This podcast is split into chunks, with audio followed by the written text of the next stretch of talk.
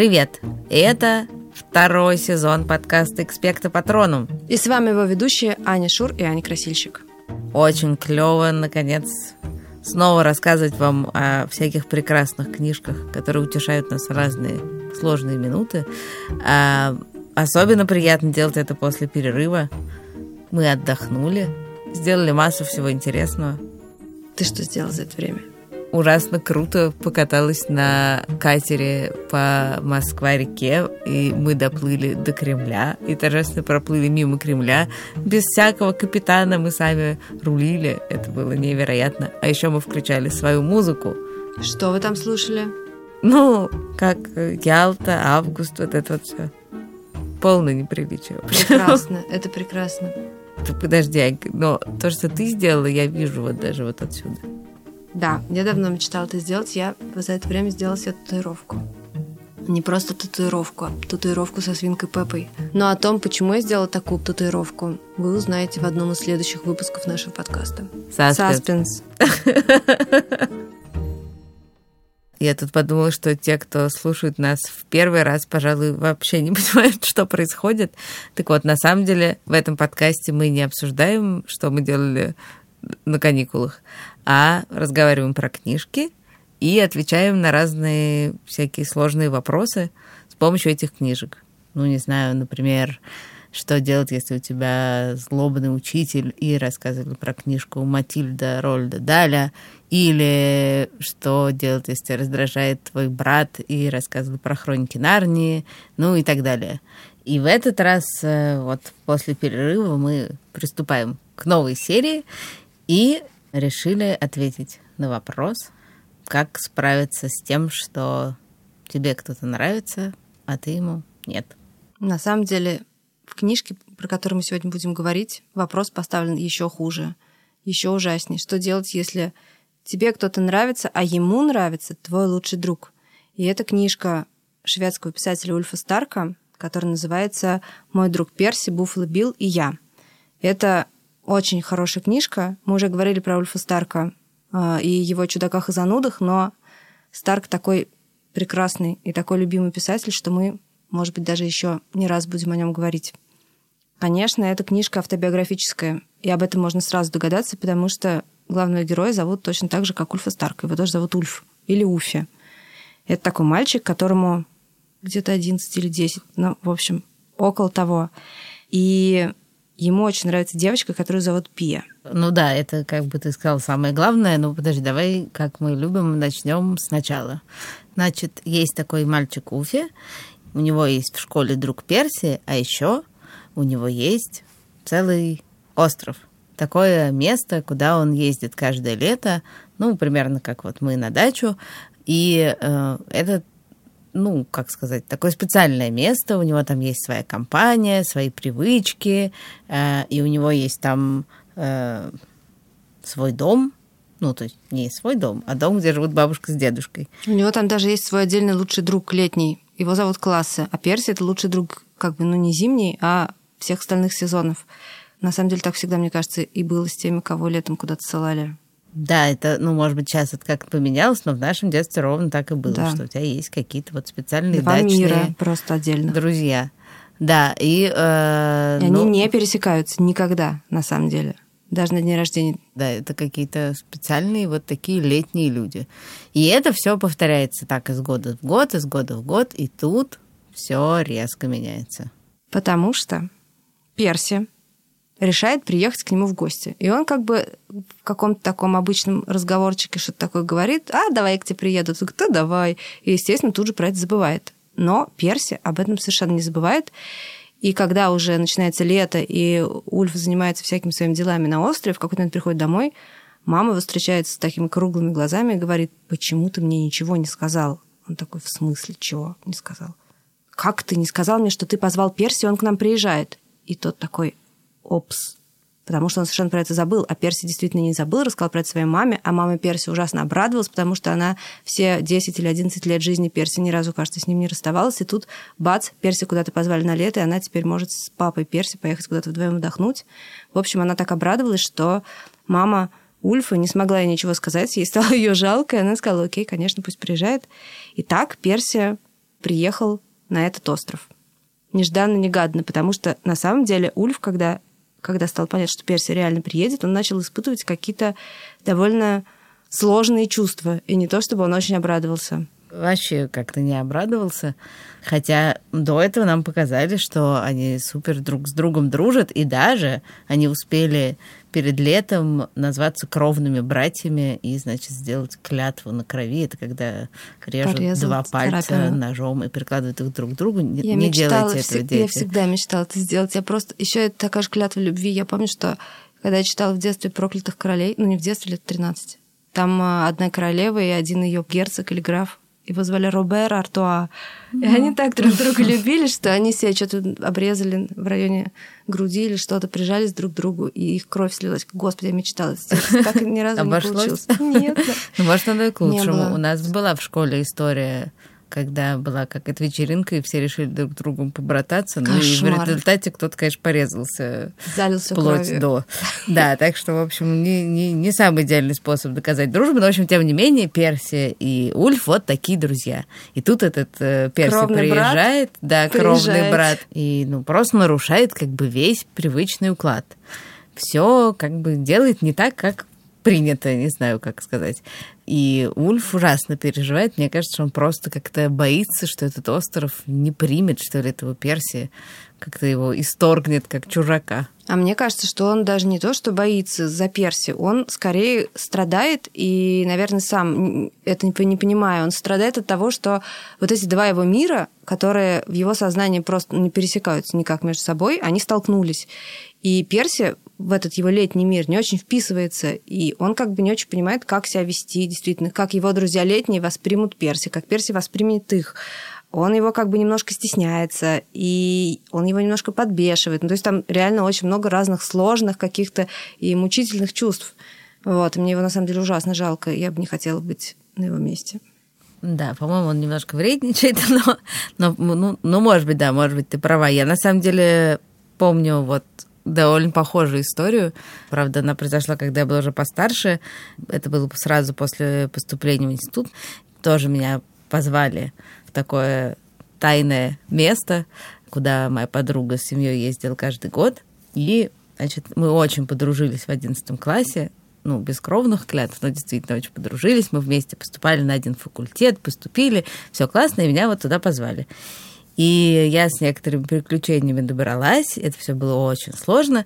И вот я там и предвкушаю, как мы сейчас с моей подружкой как будем... она бросится тебе навстречу да, на трапе. Да, да, как мы, значит, все будем делать вместе, и все. И вдруг наталкиваюсь на такую какую-то... Морду кирпичом? Ну, типа, ну, не кирпичом. Она очень красивая, поэтому она не может сделать морду кирпичом. Но такую довольно грустную, грустная такая была Щенячья мордочка, мордочка у нее, да. Вот. И она не то, что со мной ну, не общалась. Ну, как-то это все было ужасно хмуро и как-то странно. Вот, нет, я как-то быстро сориентировалась, там было чем заняться, и было с кем пообщаться, и что-то, и потом она как-то немножечко отошла. Но вот эти первые несколько дней я помню свое изумление, что, типа, ну, я же тебе приехала, ты типа радуйся или что вообще? Вот. Но думаю, что это был вот такой же эффект, что я приехала в ее как бы сакральное место. Ну, либо, либо я в него действительно не вписалась, либо просто и было неуютно. У меня была такая история, только, ну, тоже с дачей. Я была на месте, на месте Ульфа, а не на месте Перси. Короче, я позвала к себе мою подружку школьную, лучшую. Я ее сама, правда, позвала, и она приехала. И в первый же день, что она приехала, стало понятно, что это абсолютно невыносимо. Потому что она все время ходила со мной по пятам. Я, например, шла в комнату почитать, она шла со мной, садилась напротив. Она не читала и садилась просто напротив, на меня смотрела. Я шла на кухню, она шла за мной, садилась рядом, как, не знаю, безмолвная тень какая-то. На второй день я начала думать, что мне сделать, чтобы она уехала. Короче говоря, каким-то образом день на третий мне что-то удалось придумать, чтобы ее чтобы мы вместе уехали даже в Москву, сама уехала в Москву, чтобы только это закончилось, потому что это была настоящая пытка. Ужас какой. Реально было ужасно. Но Перси за Ульфом не ходил по пятам. Он а, совершенно самостоятельная, отдельная, очень яркая личность. Он был полон каких-то бесконечных идей, он все время задает какие-то вопросы, он очень энергичный. И первое, что он делает, это подшучивает над дедушкой Уфе, который вообще-то жутко злобный, жутко капризный, недовольный старикан, и все родственники его побаиваются, и вообще никто не смеет ему не перечить ничего. А Перси немедленно ему там подсыпает перец в еду. Да он не подсыпает ему перец. Он случайно перепутал. Там дедушка его... Он так, э, провоцирует. Дед, да, дедушка абсолютный провокатор. Он ему говорит, типа, иди, налей мне простоквашу, насыпь мне туда имбирь, перси первый раз в доме. Он понятия не имеет, что что. И он действительно эту простоквашу сыплет перец. Вот. Но когда дедушка Грозного спрашивает... Ты специально это сделал. Да, он вдруг отвечает, типа, да, специально. И дедушка вскакивает, хватает стул, разбивает его об стол. Очень какой просто... Все нормальные дети на этом месте должны Просто были бы умереть умру- от ужаса. Умрут от ужаса, да. Но И- не Перси. Да. М-м. Перси не умирает от ужаса, он, наоборот, получает от всего этого дикое удовольствие, потому что, на самом деле, таким образом он добивается страшного расположения этого дедушки, который сразу на него так смотрит, как бы «М, интересненько, как бы это что-то такое новое. И даже он его приближает к себе и говорит ему, что тот может ему по вечерам читать, и они читают его любимую книгу, любимую книгу дедушки, дневники Буффало Билла, великого охотника на бизонов. И, собственно, отсюда название. Да. Вообще Перси как бы супер какой-то активный человек, и он ввинчивается во все процессы на этом острове, и ему страшно интересно. Он такое ощущение, что он хочет как бы пройти ускоренный курс жизни на этом острове. Он все время спрашивает Ульфа, а что вы обычно делаете? Ульф такой, ну что, ну мы ну, в индейцев играем, но я уже вырос. И Перси такой, да-да, давай, типа, Давай срочно. играть в индейцев. Да, и они там, значит, какие-то перья себе вставляют и играют в индейцев. И когда их кто-то на этом подлавливает, э, Ульф ужасно стесняется и такой, типа, «Не, мы ничего такого не делаем. Да-да-да. На самом деле, все бы это было бы даже ничего, и вполне с этим Ульф мог бы смириться. Ну, тем больше ему, в принципе, вообще-то нравится и играть в индейцев, Нравится, и да. строить хижину, И ему вообще и блинчики очень- кидать, и учить с важным видом перси кидать блинчики. Да, и вообще ему с ним очень хорошо. Все было бы хорошо, если бы не Пия. А Пия это девочка, которая живет на острове. Она местная просто жительница. И он ее видит каждый год. И, в принципе, для него она такая деталь пейзажа. Но этим летом все меняется. Как это бывает, когда ты проводишь год где-то в другом месте, а потом вдруг приезжаешь, и человек меняется, вырастает, и ты на него как-то смотришь по-другому. И он прям сразу понимает, что она ему очень нравится. Да, он э, просто готов, не знаю, нюхать ее полотенце и целовать песок, по которому она ходила. На самом деле они там все время купаются, и она, когда в какой-то момент ныряет, бросает на него свое полотенце, и он такой просто да. вдыхает этот запах, Он это еще полотенце, очень мило учит анекдоты, чтобы ей рассказывать, чтобы, чтобы она рассмешить. смеялась. Да, они тупые, и она не смеется. Ну да, она вообще как бы на него, она на него реагирует ровно точно так же, как все, видимо, 10 или сколько там они знакомы лет до этого. То есть они просто друганы. На самом деле, мне казалось до приезда Перси, что он ей даже вполне нравится. Я же не знала, ну, когда я начинала читать, что ей понравится Перси, а ей понравится Перси. И мне казалось, что как раз вполне у него есть шанс. Но когда приехал Перси, стало, мне, мне тоже стало абсолютно понятно, что никакого шанса у него вообще нет, потому что ей совершенно точно, определенно нравится Перси, и бедный Ульф тоже это довольно быстро понимает. Да, и это, конечно, такой удар по дружбе, который не каждая дружба может выдержать, и не только в книжках. В общем, это очень-очень тяжело. Она там все время его зовет то танцевать, то еще что-то, на все его придумки реагирует очень э, игриво и да, и живо. смеется, когда он рассказывает анекдот. А он, главное, бедный, пытается помочь Ульфу и как бы говорит ей, ну вот же, смотри, какой классный анекдот, и рассказывает его, и она действительно Ну, ржет очень всё довольна. Получается совершенно наоборот. И Перси на самом деле очень мило себя ведет. Он, если Ульф все время на него дуется и злится ужасно просто, злится, дуется и сердится, и пытается как-то от него уйти, потому что ему неприятно, то этот реагирует очень как-то на самом деле открыто и правильно, потому что он все время говорит, ну, там, хочешь ударь меня, ну, Да-да. я, я и сказал, что там мне неинтересно это. Но Ульфу все равно жутко совершенно неприятно. При этом Перси это все совершенно не интересует. Его гораздо больше интересует дружба и его лучший друг, чем эта девочка. И он к ней как раз никакого интереса не испытывает. И все ее какие-то заходы очень так мягенько сливает. Да, ну и вообще-то, э, в отличие от Ульфа, который полностью сосредоточен на себе, своих чувствах, своих переживаниях, том, как Персия вписывается, не вписывается в этот остров, Персия открыт всему и очень, очень серьезно относится к их с Ульфом дружбе. И он как бы понимает, что эта любовь, она прямо действительно грозит какими-то серьезными проблемами и ужасно трогательно пытается Ульфа от этой любви отучить. Например, типа они чистят какую-то только картошку, только креветки, что-то они там чистят. И в какой-то момент, когда Ульф очередной раз думает про Пию или говорит про нее, в общем, как-то Перси понимает, что у него в голове Пия, и выливает на него значит, Помои. Кастрюлю с помоями. И идея такая, что типа каждый раз, когда он думает про Пию, он должен чувствовать что-то вот неприятное. помои вся на голове. Ну и так еще несколько раз они делают, и действительно постепенно это начинает помогать. Вот, на самом деле, Перси там делает еще одну гораздо более героическую вещь, но мы ее вам не расскажем.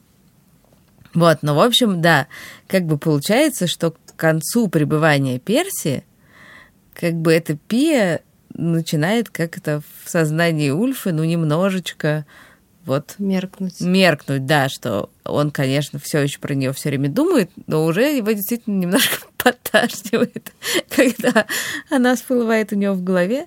Вместе с картофельными очистками. Да, вместе с очистками. Ну, на самом деле, дело, конечно, не в очистках. И это смешной способ победить невзаимную любовь, но мне кажется, что все таки не очень действенный.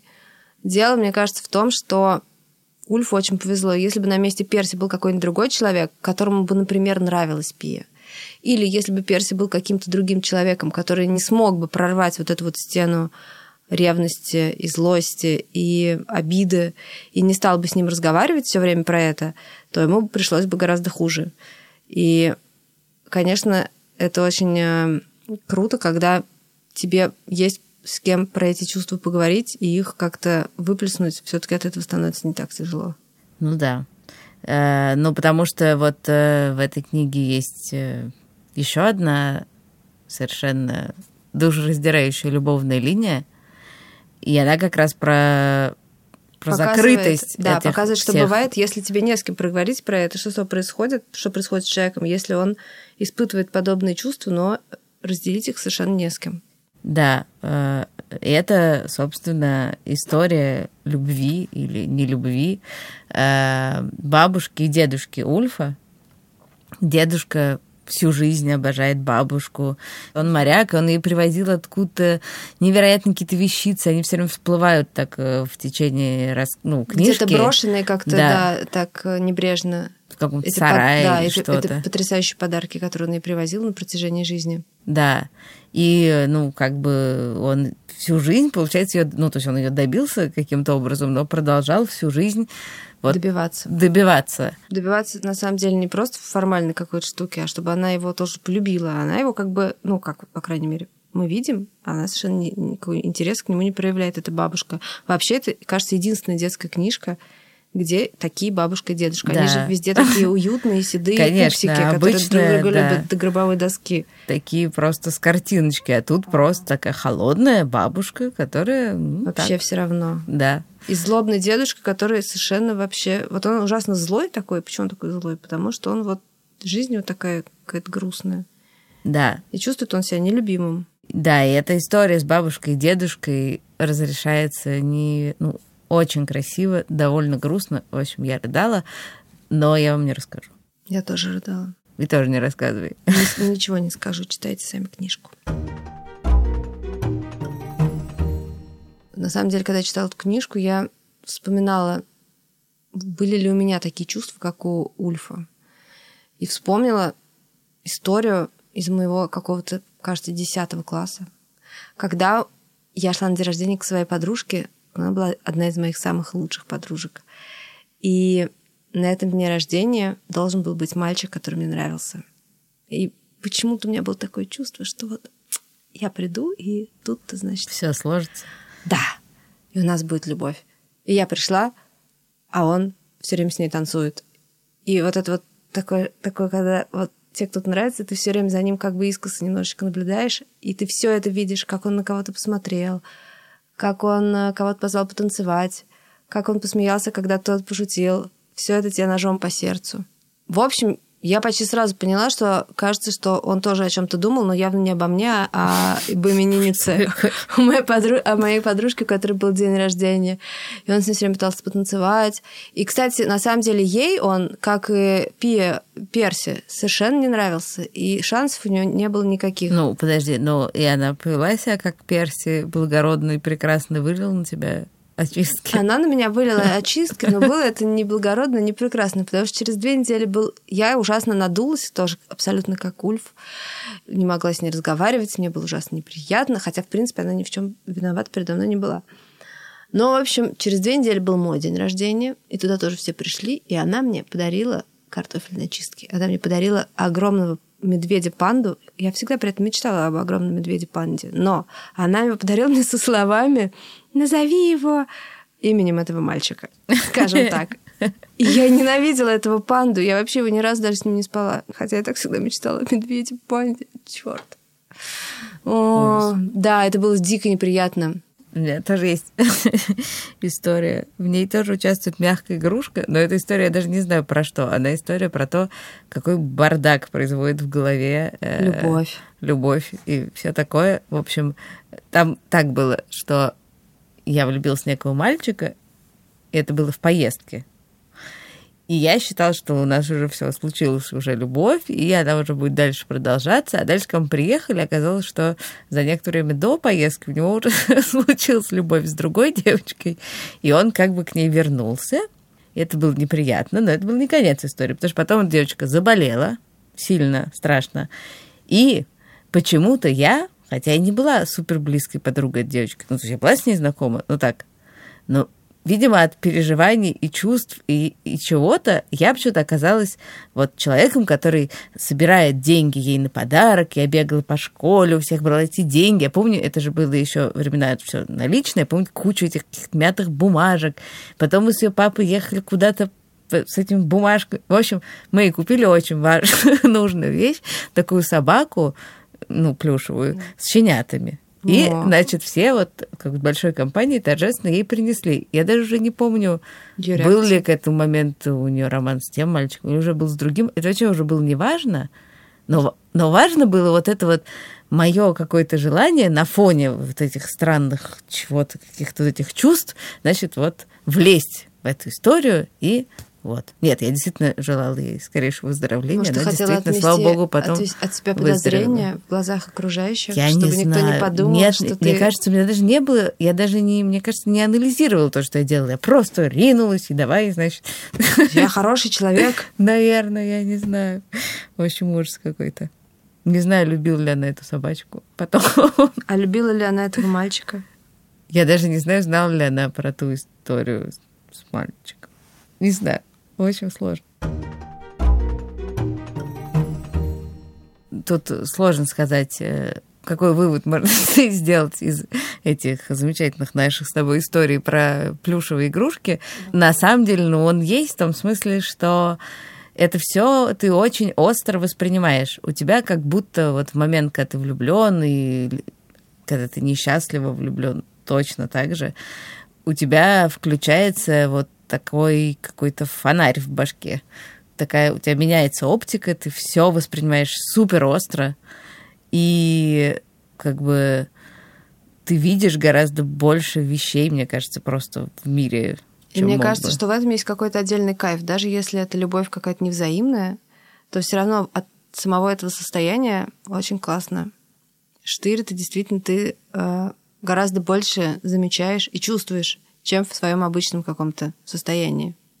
Ну да, ну и на самом деле, вот э, именно ну, то, что есть в этой книжке, вообще-то ты довольно часто вот в этих ситуациях про каких-то близких людей понимаешь что-то очень важное. Например, э, ну как бы вот Ульф проверил прям стопроцентно, что Перси просто супер друг, очень хороший друг, и что как бы надо за него держаться. А вторая важная вещь это то, что Ульф очень много понял про дедушку, что он не просто злобный, пукающий старикан, а он там все время пукает по ночам очень громко, настоящая канонада, и все время Ульф со своим братом это слушают и посмеиваются над этим. а, потому что их с дедушкой на самом деле сблизила эта общая боль, потому что дедушка узнал, что Ульф несчастливо влюблен и как-то его понял и с ним поговорил, и это очень-очень трогательная сцена. Давай прочитай кусочек, где они разговаривают, он очень красивый. Да.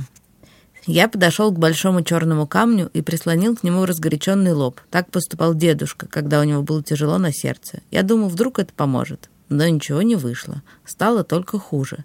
Внутри у меня все застыло, и на душе стало еще тяжелее. Тут подошел дедушка, взял меня за шкирку и вел прочь. «Не стой там!» «Что стряслось, Ульф Готфрид?» — спросил он. «Ничего».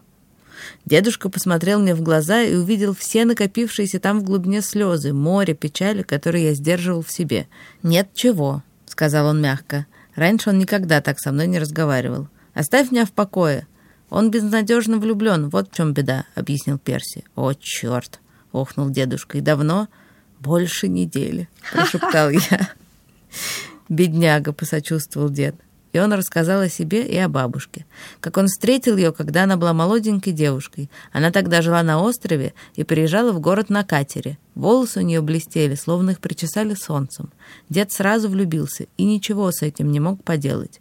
Хоп, и все. Хлопнув в ладоши, показал дедушка. И с тех пор это не проходит, хотя Бог свидетель. Я столько раз мечтал об этом.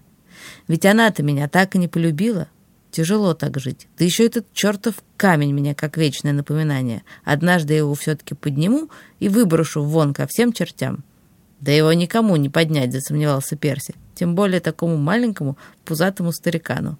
Может, ты и прав, сказал дедушка и еле заметно улыбнулся. В общем, хочется надеяться, что если даже с вами случилась невзаимная любовь, каким-то образом это может оказаться полезным. А мы вас если это случилось, очень крепко обнимаем. Да, и очень вам сочувствуем.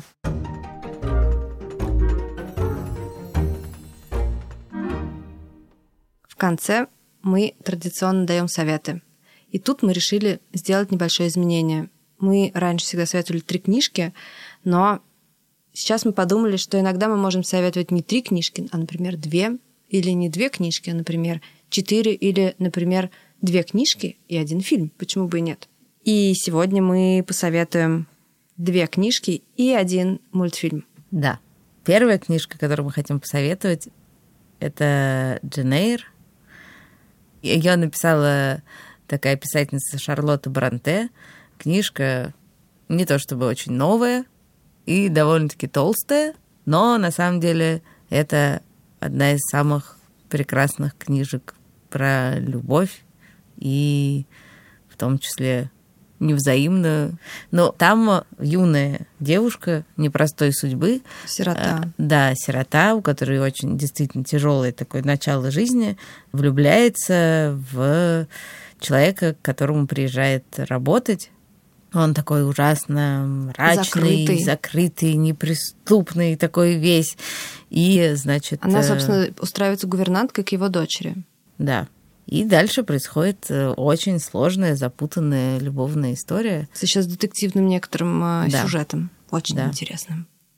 Супер книжка, да. Очень романтическая книжка. Да, ну и тут как бы мы вам готовы сказать прямым текстом, что в целом мы собираемся о ней поговорить, но не прямо о ней, но вам будет не приятнее нас слушать, если вы ее прочитаете. Да. Другая книжка тоже про любовь тоже очень романтическая. Она называется «Гордость и предубеждение». Написала английская писательница Джейн Остин. Она толстая, и я ее просто обожаю. Значит, там сюжет такой. Есть очень большая семья, провинциальная английская, их фамилия Беннет, и у них очень много дочерей. Да, Буквально это большая проблема, потому девочек. Что всех их, надо, надо все выдать время, замуж. Их надо всех выдать замуж. Собственно, этим круглосуточным пристройством занимается их мама. С переменным успехом, я бы сказала. И главная героиня Элизабет, очень такая дерзкая и не похожая на всех остальных девушка, которая вообще совершенно не хочет превращаться в такую нылую курицу, которая пасет свое потомство, как большинство женщин в ее время и она все время читает книги, она у нее полна разных идей, она разговаривает смело с мужчинами и как-то остроумно шутит, в общем, совершенно не похожа на всех остальных. И, собственно, у нее происходит некая романтическая история. На самом деле не только у нее, там у всех происходит романтическая история, там все влюблены, все влюблены с ужасными страданиями, потому что никто до конца не знает, любят ли их взаимно. В общем, умереть. Если вы любите книжку про любовь, прочитайте «Город предубеждения» и ни за что не пожалеете. А третьим пунктом мы хотим посоветовать мультфильм Gravity Falls, который э, мы смотрим с моим сыном Петей. Он меня заставлял его посмотреть последние, мне кажется, лет 10, не может быть 10, ну 5 точно. Ну, с рождения, с рождения. А, нет, с рождения не мог, да. Последние, наверное, лет 7 он меня уговаривал, и, наконец, вот недавно уговорил. И мы стали с ним смотреть Gravity Falls. Это очень крутой мультик, ужасно смешной. Возможно, вы все уже посмотрели. Но если кто-то не смотрел, посмотрите, там есть очень трогательная линия невзаимной любви. Там мальчик Диппер, который маленького роста и такой, как бы, он стесняется всего, влюблен в девочку Венди, которая высокая, и еще у нее есть бойфренд, да, и она старше его сильно. В общем, у Диппера нет никаких шансов, но он все равно ужасно-ужасно страдает и старается что-нибудь сделать, и иногда это, из этого получаются очень смешные вещи. Не очень трагичные, скорее смешные. Очень здорово прощаться с вами и знать, что скоро мы будем записывать следующий выпуск. Это очень приятно. Слушайте нас в Apple подкастах, в Google Play, на платформе Яндекс Музыка, в Кастбоксе, Spotify. Но лучше всего слушать нас в приложении «Радио Арзамас». И слушайте там не только нас, но еще очень много всего интересного. Например, недавно вышел курс про Гарри Поттера, а курс про языки лингвиста Бориса Емдина, который мы недавно прослушали с моим сыном Петей. Просто бомба! И, конечно, большое вам спасибо за оценки и за отзывы, за то, что вы так много спрашивали, когда уже наконец будет второй сезон. Мы тоже его очень ждали. Пока. Пока. Мы благодарим редактора Асю Терехова, звукорежиссера Павла Цурикова, расшифровщика Кирилла Гликмана, фактчекера Надежду Богданову и студию «Резонант Артс».